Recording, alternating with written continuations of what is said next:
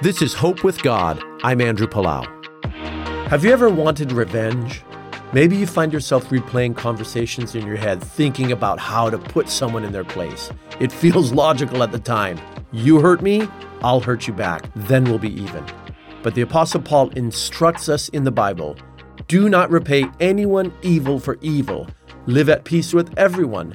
Do not take revenge, my dear friends, but leave room for God's wrath, for it is written, It is mine to avenge, I will repay, says the Lord. Did you hear that promise? We can trust God to deal justly with all wrongdoing. Though we do not know how or when, it's really not our business in that sense. We can let go of our desire for retribution. It's a relief to know God's outrage at injustice is even greater than ours. Only God is qualified to judge perfectly, and He is hard at work making all things right. Trust Him to make things right for you.